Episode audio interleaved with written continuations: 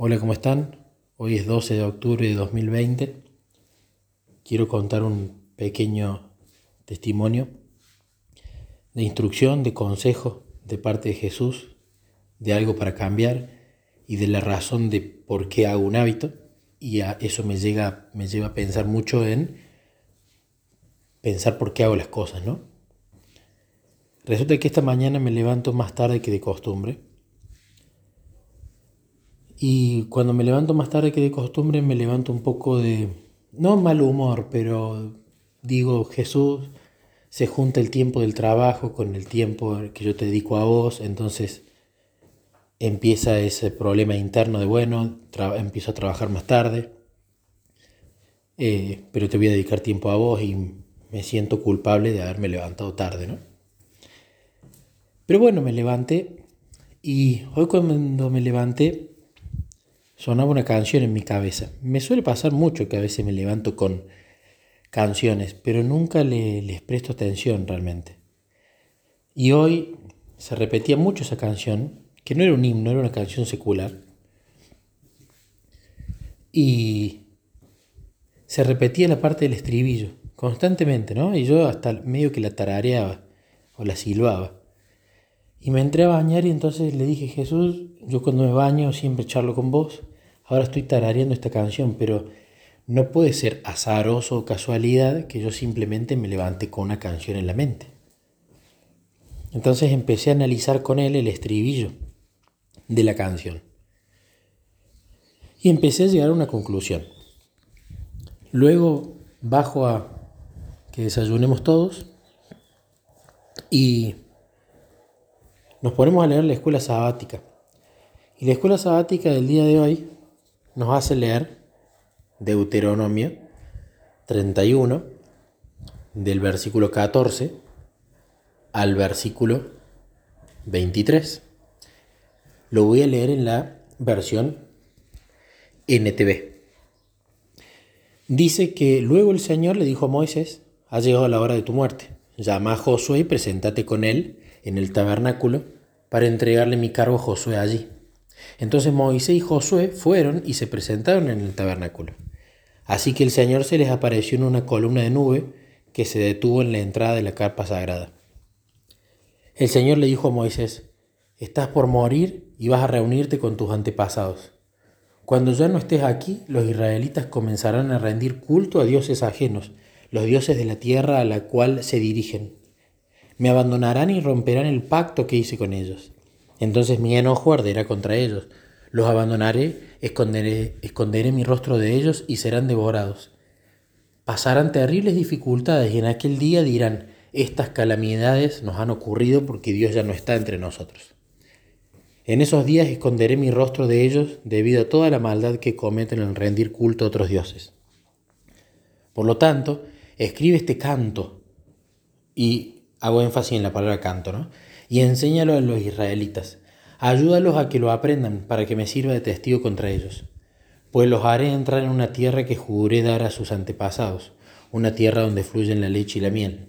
Allí llegarán a ser prósperos, comerán todo lo que quieran y engordarán, pero comenzarán a rendir culto a otros dioses. Me despreciarán y romperán mi pacto. Entonces cuando les ocurran grandes calamidades, este canto servirá de prueba en su contra, porque sus descendientes jamás lo olvidarán.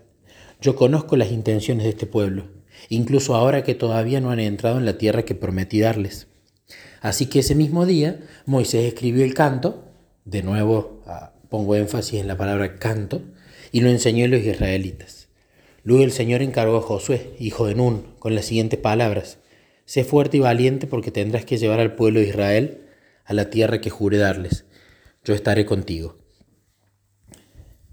Viendo esto y leyendo la explicación también de la escuela sabática, hablaba de que por qué fue un canto, porque así era más fácil difundirlo y de esa manera era más fácil que se quede grabado en la mente y que se los pueda recordar y que lo recuerden cuando eso suceda, ¿no?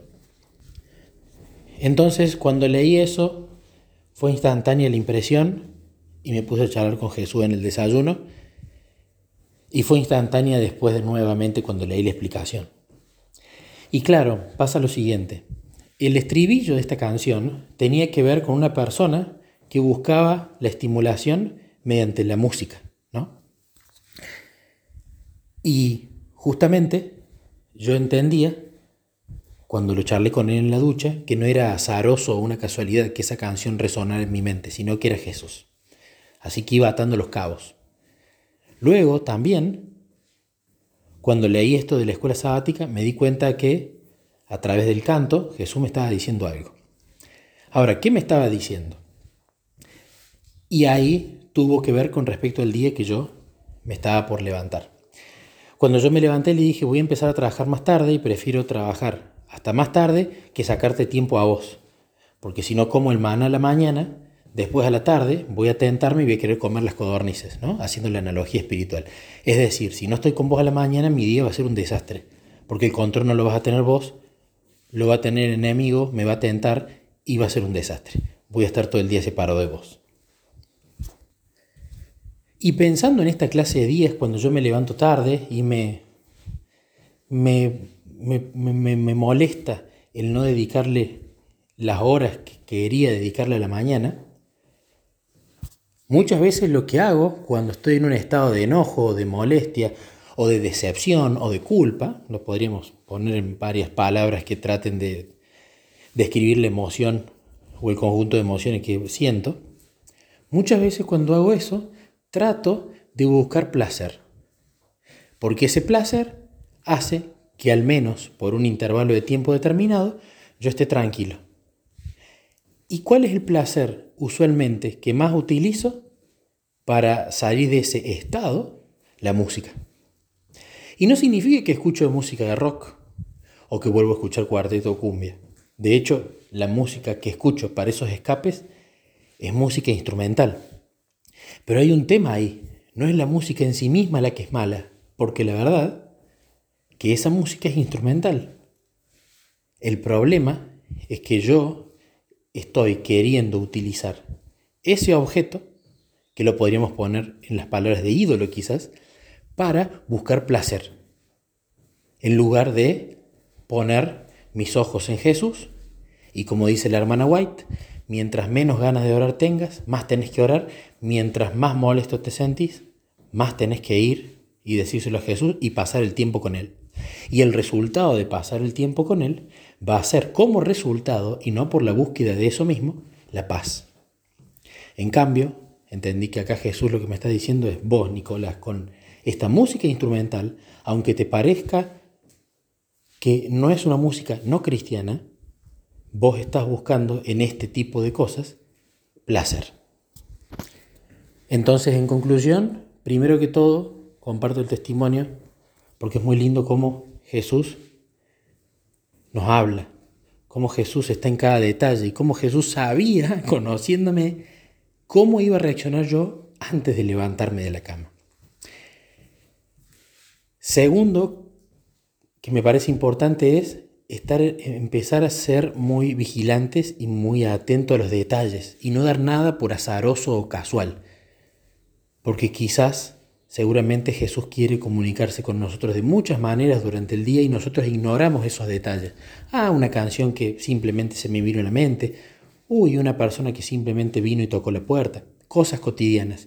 Y en lo cotidiano no lo vemos a Jesús y muchas veces está ahí, llamando a la puerta. ¿no? Tercero, lo lindo de que Él lo confirma varias veces, ¿no? A través de la escuela sabática, a través de la charla en la ducha, la canción, esa impresión. Cuarto, me ayuda a concluir que yo estaba buscando estimulación o placer en la música que escuchaba, para tratar de ocultar esa molestia, ese enojo, esa culpa, lo que sea. Estaba tapando eso.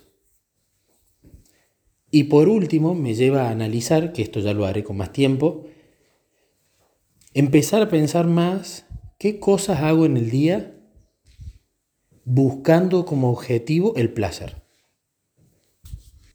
El placer no es que esté mal. Si yo como una comida rica me va a dar placer. Pero si yo voy y como por el hecho de sentir placer, ahí hay un problema, porque yo tengo que comer por el hecho de alimentar el templo del Espíritu Santo. Y si estoy buscando placer en ello, en realidad no estoy buscando alimentar el, el Espíritu Santo, sino estoy buscando la emoción. Y eso puede llegar a una adicción. Si de hecho yo estoy con una persona por el placer que me genera, ahí hay otro problema. El placer va a ser un resultado, pero no tiene que ser el fin. Y de la misma manera, llevándolo al punto más extremo, si yo lo busco a Jesús simplemente por placer, también hay otro problema. Porque lo estoy buscando por la emoción que me da, por la bendición, entre comillas, y no por quien Él es. Así que bueno, quería compartir este testimonio con ustedes. Ojalá sirva.